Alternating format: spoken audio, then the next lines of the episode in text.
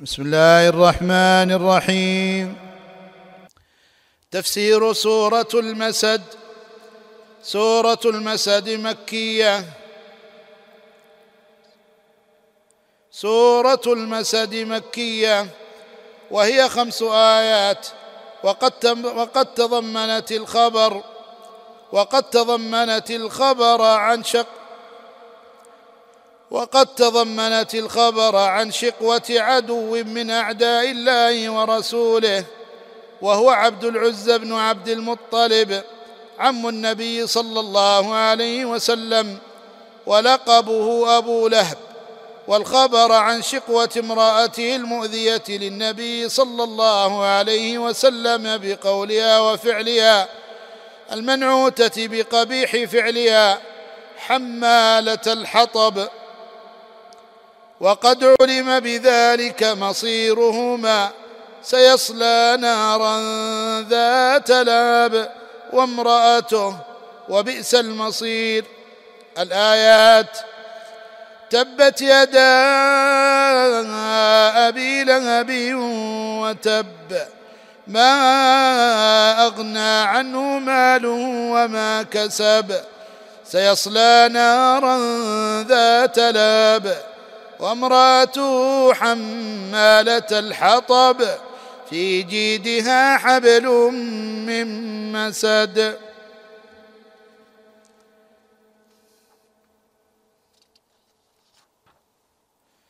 التفسير هذه السورة لها سبب نزول فقد روى الشيخان عن ابن عباس رضي الله عنهما أن النبي صلى الله عليه وسلم خرج إلى البطحاء فصعد إلى الجبل. فنادى يا صباحا. فاجتمعت إليه قريش فقالوا أرأيتم إن حدثتكم أن العدو مصبحكم أو ممسيكم أرأيتم إن حدثتكم أن العدو مصبحكم أو ممسيكم أكنتم تصدقونني؟ قالوا نعم. قال فإني نذير لكم بين يدي عذاب شديد. فقال أبو لهب ألهذا جمعتنا تبا لك؟ فأنزل الله عز وجل تبت يدا أبي لهب وتب. فأنزل الله عز وجل فأنزل الله عز وجل تبت يدا أبي لهب وتب. وكان أبو لهب شديد العداوة للنبي صلى الله عليه وسلم. وكان يتبعه في المجامع ليكذبه أمام الناس. روى الإمام أحمد في مسنده عن ربيعة عن عباد الديلي. عن ربيعة بن عباد الديلي رضي الله عنه.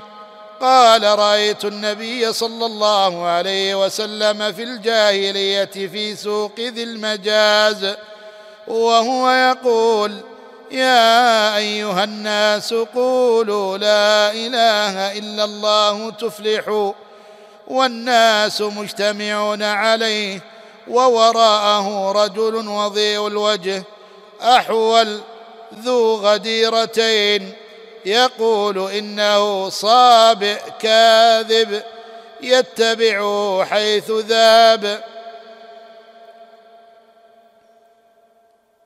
يتبعه حيث ذاب. فسألت عنه فذكروا لي نسب رسول الله صلى الله عليه وسلم. فذكروا لي نسب رسول الله صلى الله عليه وسلم. وقالوا لي هذا عمه أبو لاب. فقوله تعالى تبت يدا أبي لهب وتب. أي خسر وهلك أي خسر وهلك. فالتب والتباب والتتبيب كلها بمعنى الخسران والهلاك. قال تعالى وما كيد فرعون إلا في تباب. وقال وما زادوهم غير تتبيب. والفعل تب من باب ضرب. وتباب يديه كنايه عن تبابيه وهو من التعبير بالبعض عن الكل لأن اليدين أداة الفعل كما قال تعالى ذلك بما قدمت يداك. وقال وما أصابكم من مصيبة فبما كسبت أيديكم. فالآية دعاء على ابي لاب فهي رد على الشقي في مقابل دعائه على النبي صلى الله عليه وسلم. فهي رد على الشقي في مقابل دعائه على النبي صلى الله عليه وسلم. وقوله وتب أي وقد تب وهلك فهو إخبار بحصول هلاكه بعد الدعاء عليه وجاء بصيغة الماضي لأنه في حكم المقطوع به ولهذا مات الشقي على كفره وهذه أعظم هلكة حيث خسر الدنيا والآخرة.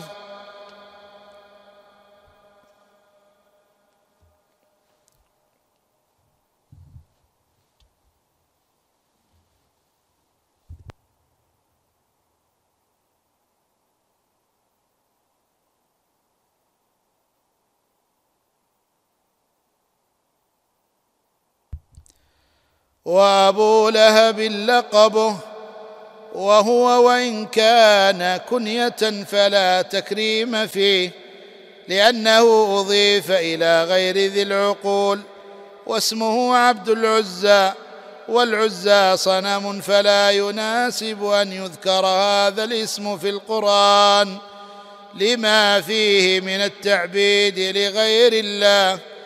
ثم إن في ذكره بهذا اللقب أبي لهب تعيينا له وموافقة لحاله فإنه من أصحاب النار وبئس القرار.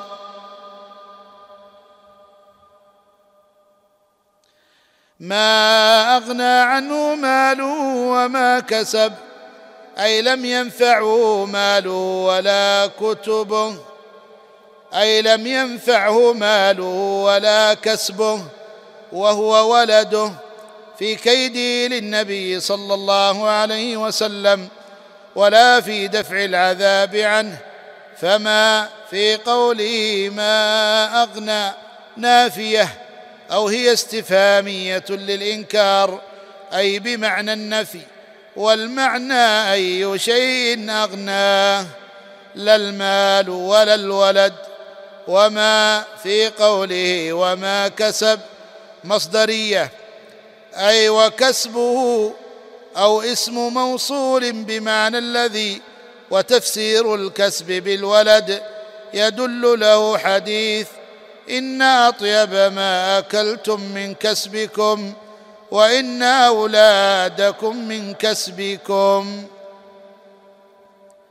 سيصلى نارا أي سيدخل نارا عظيمة ويحترق فيها ذات لاب صاحبة اشتعال وتوقد والسين حرف استقبال لتأكيد الوعيد وامراته حمالة الحطب امراته أي زوجته معطوف على ضمير يصلى أي وزوجته تس أي وزوجته ستصلى نارا ذات لاب وهي أم جميل بنت حرب.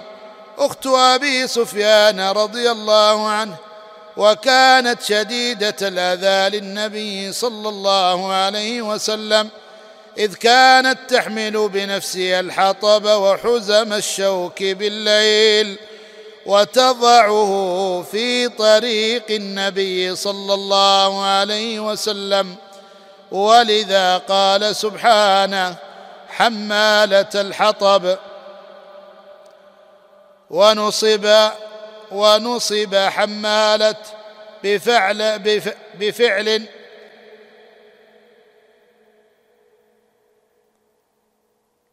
ونصب حمالة بفعل مقدر مفهوم من السياق يدل على الذم أي أعني الشقية حمالة الحطب.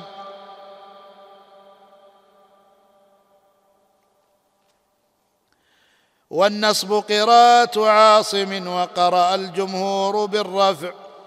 والنصب قراءة عاصم وقرأ الجمهور بالرفع نعتا لامرأته. في جيدها أي عنقها وهو خبر مقدم حبل مبتدأ من مسد أي من ليف مفتول فتلا شديدا أو من حديد تجر به في جهنم. وفي هذا إهانة لها وتشهير بها عند أهل النار. وهذه السورة من أكبر الأدلة على صحة الوحي وصدق الرسالة فإنها نزلت في أبي لهب وامرأته وهما حيان فكانت إعلاما بأنهما لا يسلمان بل, بل يموتان على الكفر بل يموتان على الكفر في حين أن كثيرين من المشركين آذوا النبي صلى الله عليه وسلم ولم ينزل فيهم قرآن لأن الله كتب في سابق علمه أنهم سيدخلون الإسلام.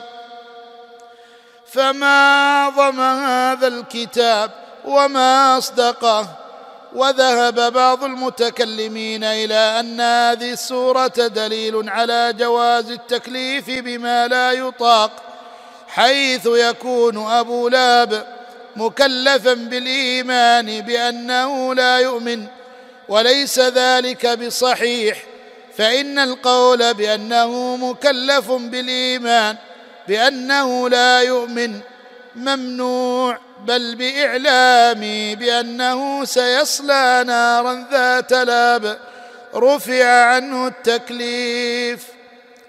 لأنه صار إلى ما يشبه حال من عاين الموت فلا ينفعه الإيمان حينئذ ونظير هذه الآية قوله تعالى وأوحي إلى نوح أنه لن يؤمن من قومك إلا من قد آمن.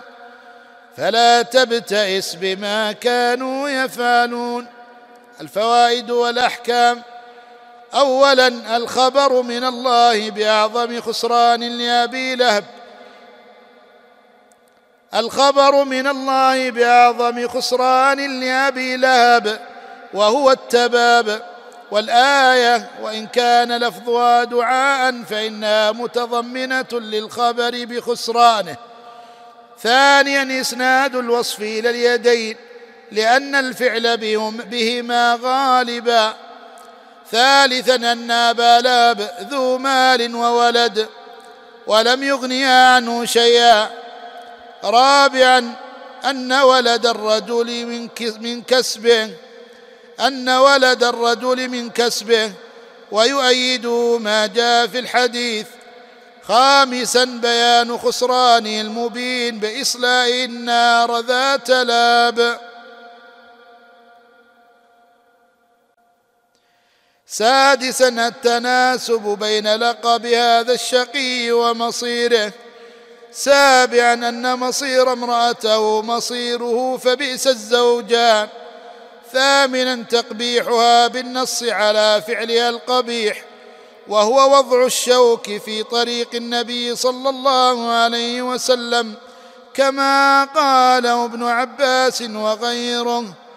تاسعا أن من شعب الكفر وضع الأذى في طريق المسلمين ويفهم منه عاشرا أن من شعب الإيمان إماطة الأذى عن الطريق.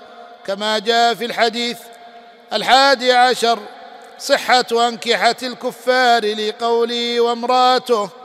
الثاني عشر أن النسب لا عبرة به مع الكفر. فلم ينفع أبا لاب شرف نسبه وفي الحديث من بطأ به عمله لم يسرع به نسبه. الثالث عشر أن المعصية ممن له شرف أقبح كما قال تعالى يا نساء النبي من يأت منكن بفاحشة مبينة. يضاعف لها العذاب ضعفين. وكان ذلك على الله يسيرا. رابعا الرابع عشر جواز الأكل من مال الولد لأن الله سماه كسبا. كما يدل له حديث إن أطيب ما أكلتم من كسبكم وإن أولادكم من كسبكم. كان هذا المشروع برعاية أوقاف الشيخ علي بن عبد العزيز الضويان رحمه الله وغفر له ولوالديه وبارك في ذريته وجعله في موازين حسناتهم.